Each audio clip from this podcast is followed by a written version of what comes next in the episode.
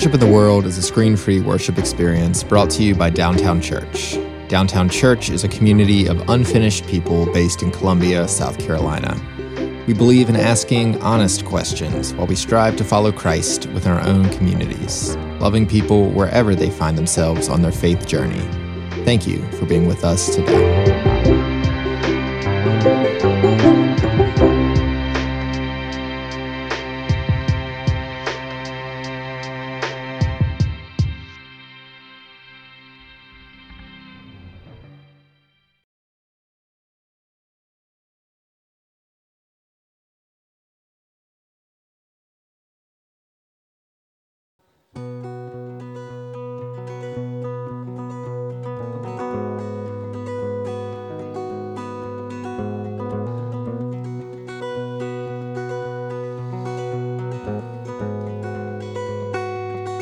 Big blue sky was watching us, and the breeze was listening to us tell our tale.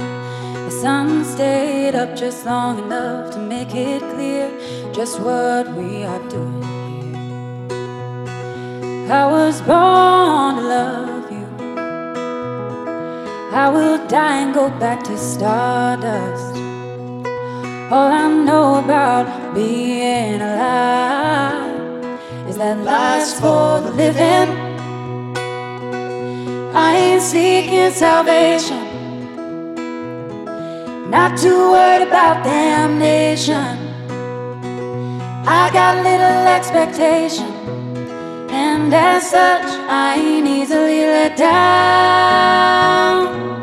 All I really wanna do is be close to you while we're still both around.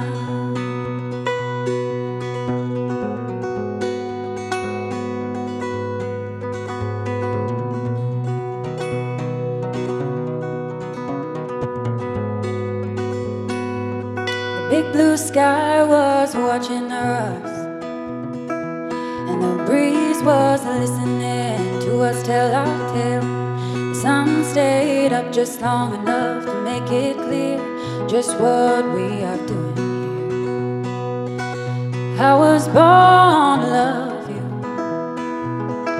I will die and go back to stardust. All I know about being alive that life's for the living. I ain't seeking salvation not too worried about damnation. I got little expectation, and as such, I ain't easily let down. All I really wanna do is be close to you while we're still both around. All I really wanna do is be close to you while we're still both around. Let us pray. Lord, for this glorious day, for the birds chirping, we give you thanks. For getting us out of bed, for putting us on our feet and getting us here, those are no small things. We give you thanks. We give you thanks, O Lord, for the gift of gathering and for this opportunity to sing your praise together.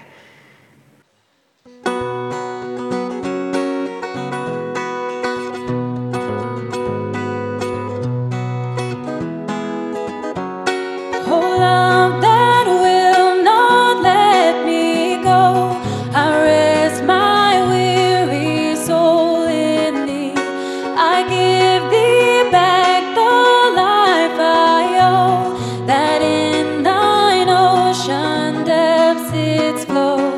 May richer, fuller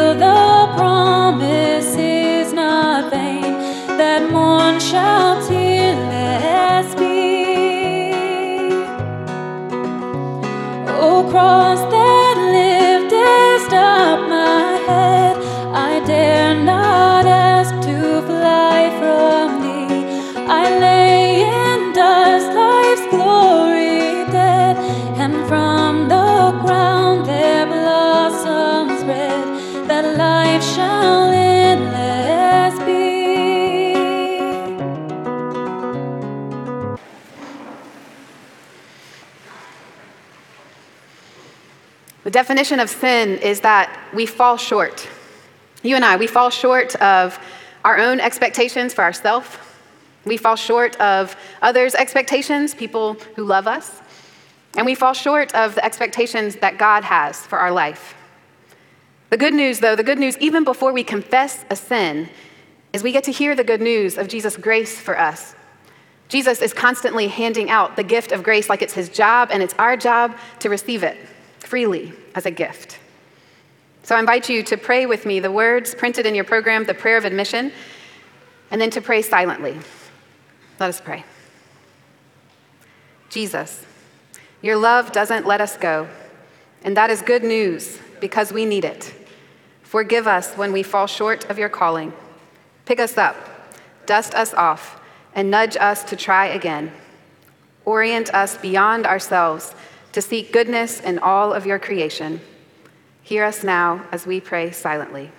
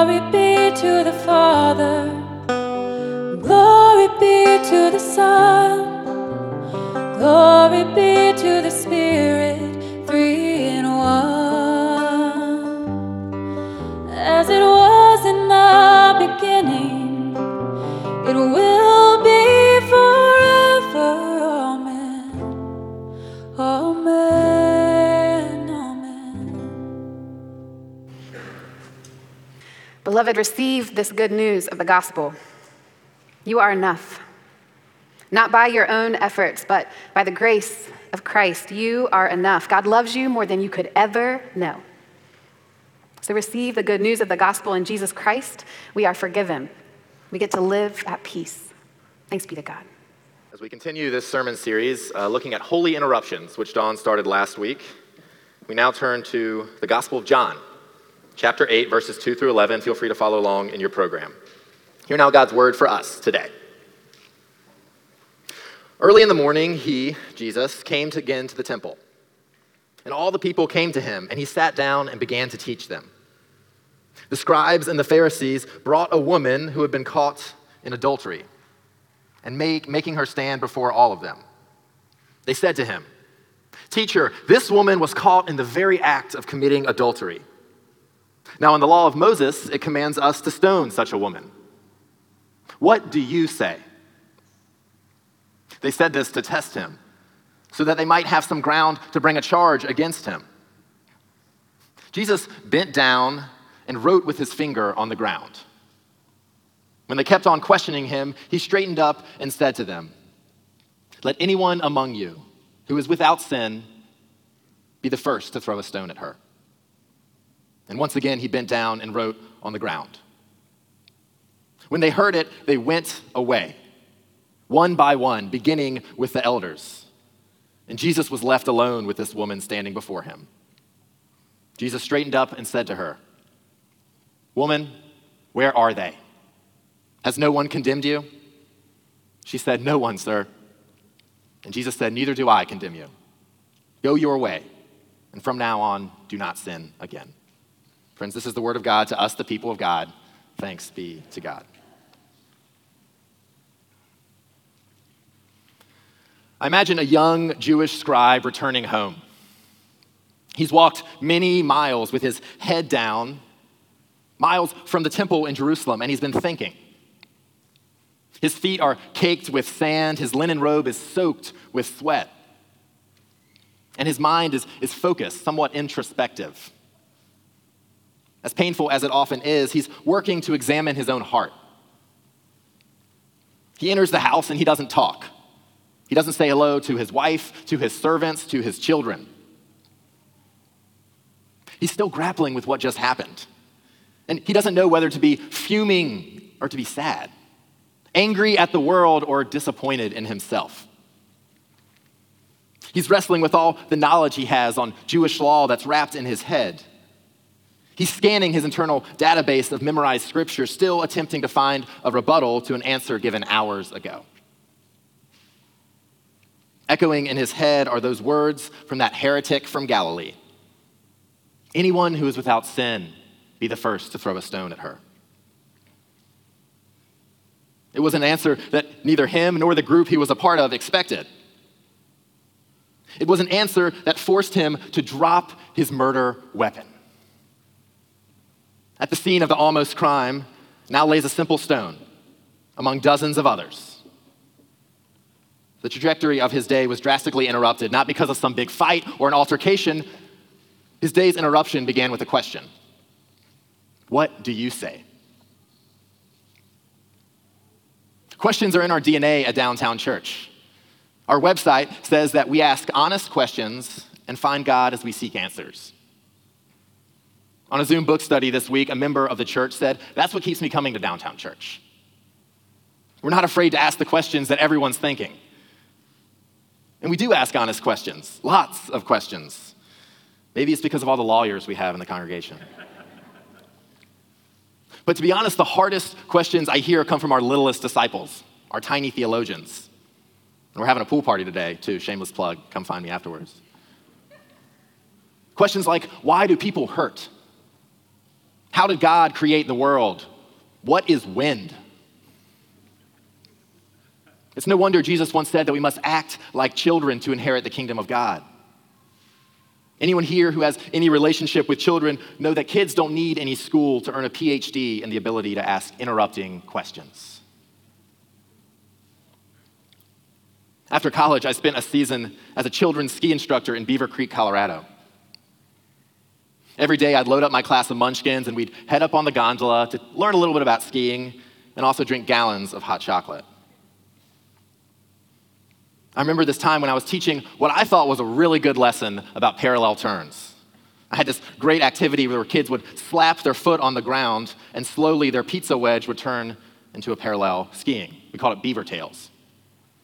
And so all of a sudden during this great lesson, a hand shoots up and says, Mr. Lucas, what kind of tree is that? Questions interrupt. They interrupt our days, they interrupt our slopeside lessons, and ultimately they interrupt our lives. Questions interrupted both Jesus, this vulnerable woman, and this misguided crowd. But as we see in Scripture, not all questions are asked with the same intent. A lawyer friend of mine in Atlanta was preparing for litigation when he told me how, when he cross examines and examines a witness on trial, he never asks a question he doesn't already know the answer to. Lawyers carefully craft their questions to get the answer that they believe will help them win a case. Children do the same too.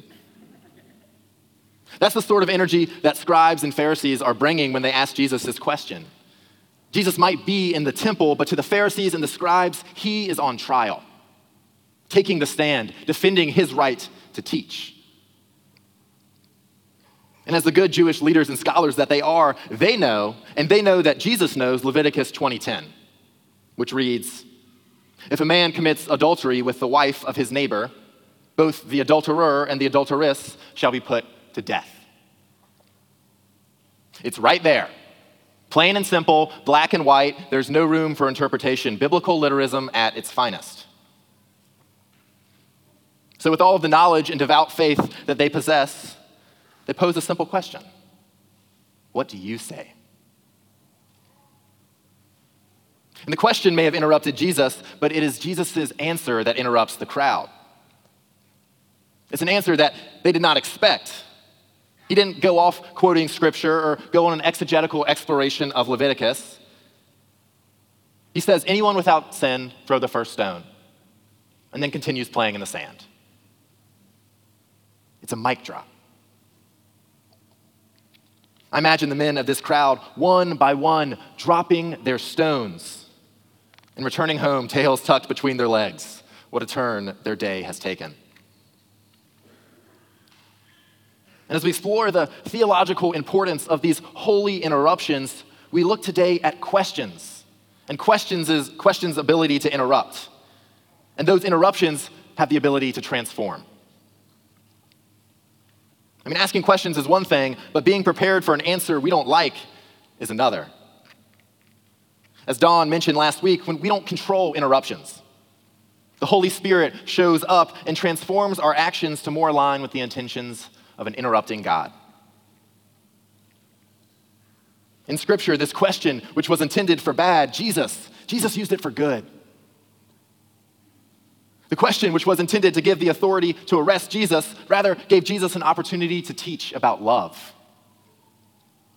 The question, which was intended to grant this horde power to commit a violent crime, was instead used to transform the masses of confused souls. And the power from this text comes that the transformation didn't end on that day. Like any story with Jesus, or any story at all for that matter, the impacts exceed the page space. Like a stone dropped in a pond of water, its rings only grow outward. Outward, encompassing the many more women who were saved because of the legal precedent Jesus set here. Outward, living in and out of each member of this crowd's heart. Irish Anglican cleric Jonathan Swift once said, We have just enough religion to make us hate each other, but not enough to make us love one another. The question was intended for hate, but Jesus used it for love. And I find it interesting that the crowd came to Jesus in the first place. I mean, the text tells us that it's because the scribes and the Pharisees wanted to trick Jesus.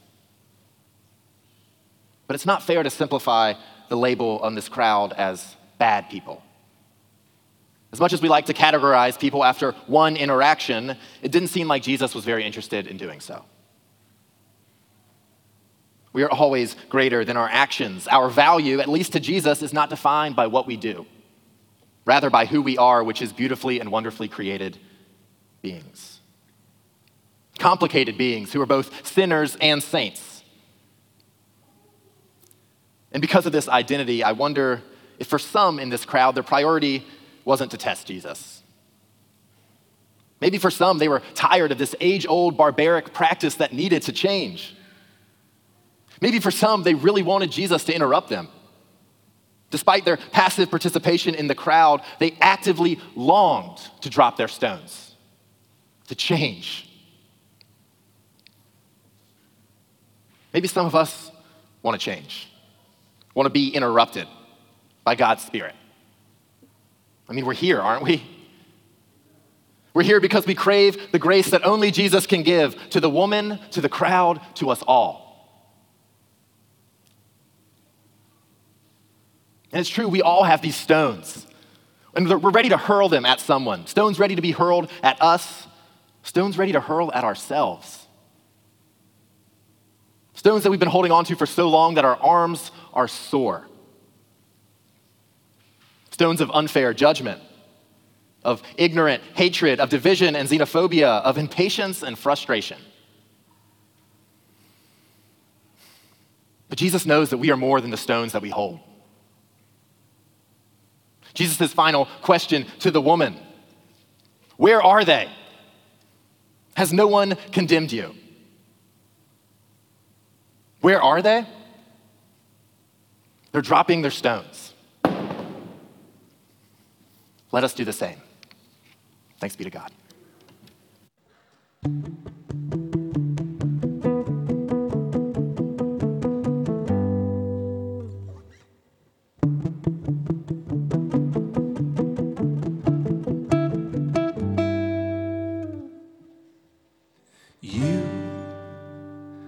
Have to look into my eyes.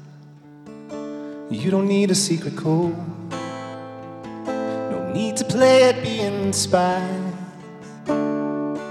And I, though I may speak to you in tongues, we don't need Rosetta Stones to know how this song is sung.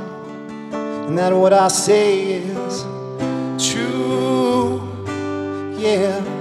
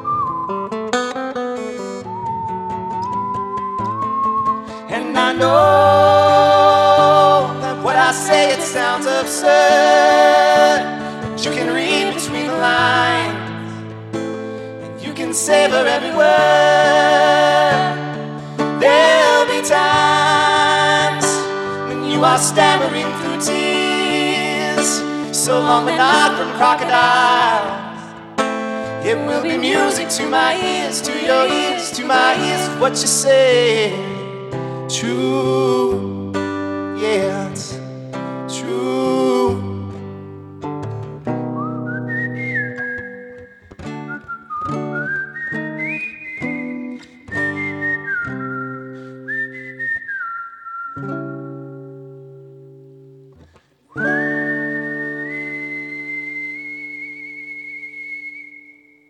This is what I say.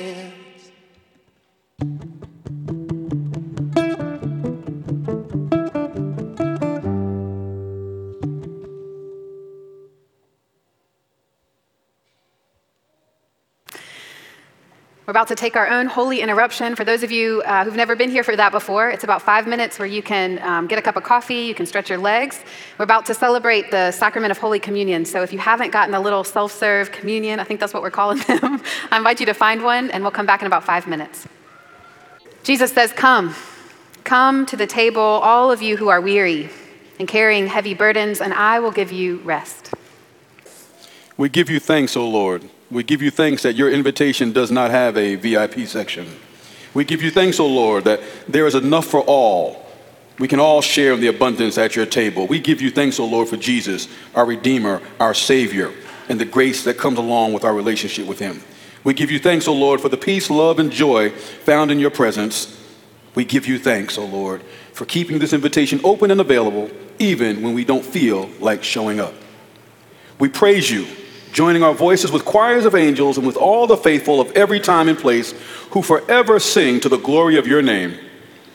Holy, holy, holy Lord, God of power and might. Heaven and earth are full of your glory. Hosanna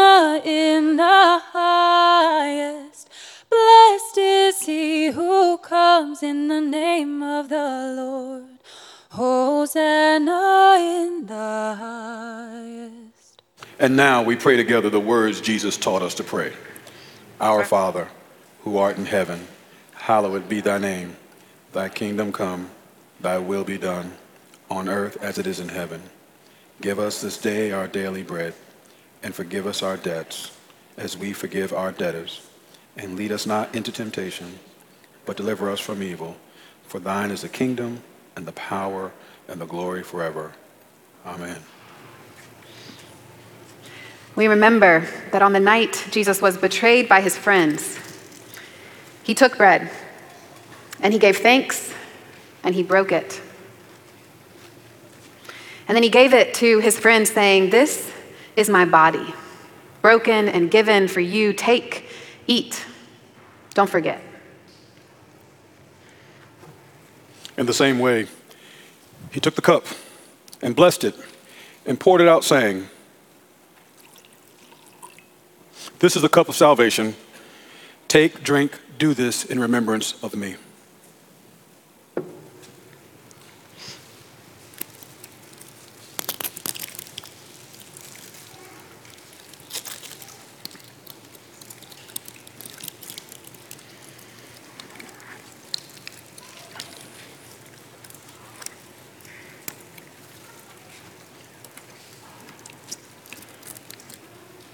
Let us pray.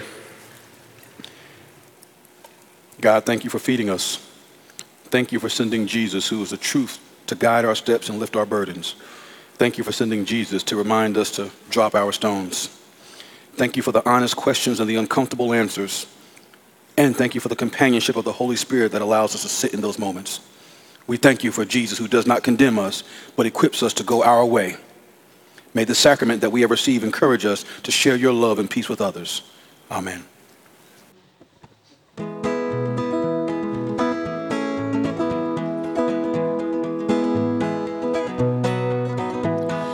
Tis so sweet to trust in Jesus, just to take him at his word, just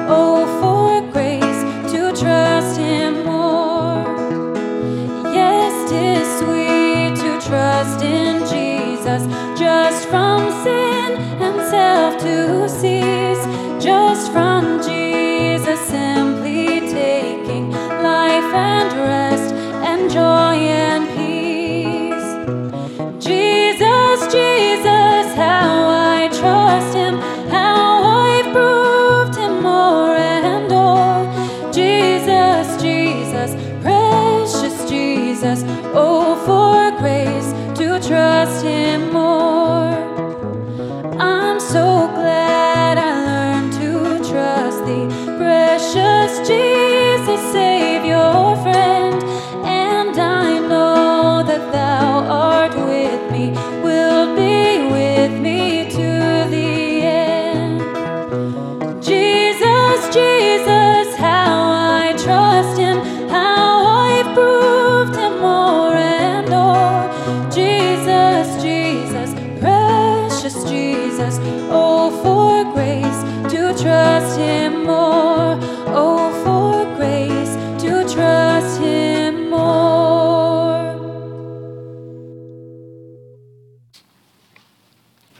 Trust in Jesus. Trust in the fact that Jesus knows that we are more than the stones that we hold. We are more than the stones that are thrown at us. So don't be afraid to ask questions. Don't be afraid to be interrupted by those questions.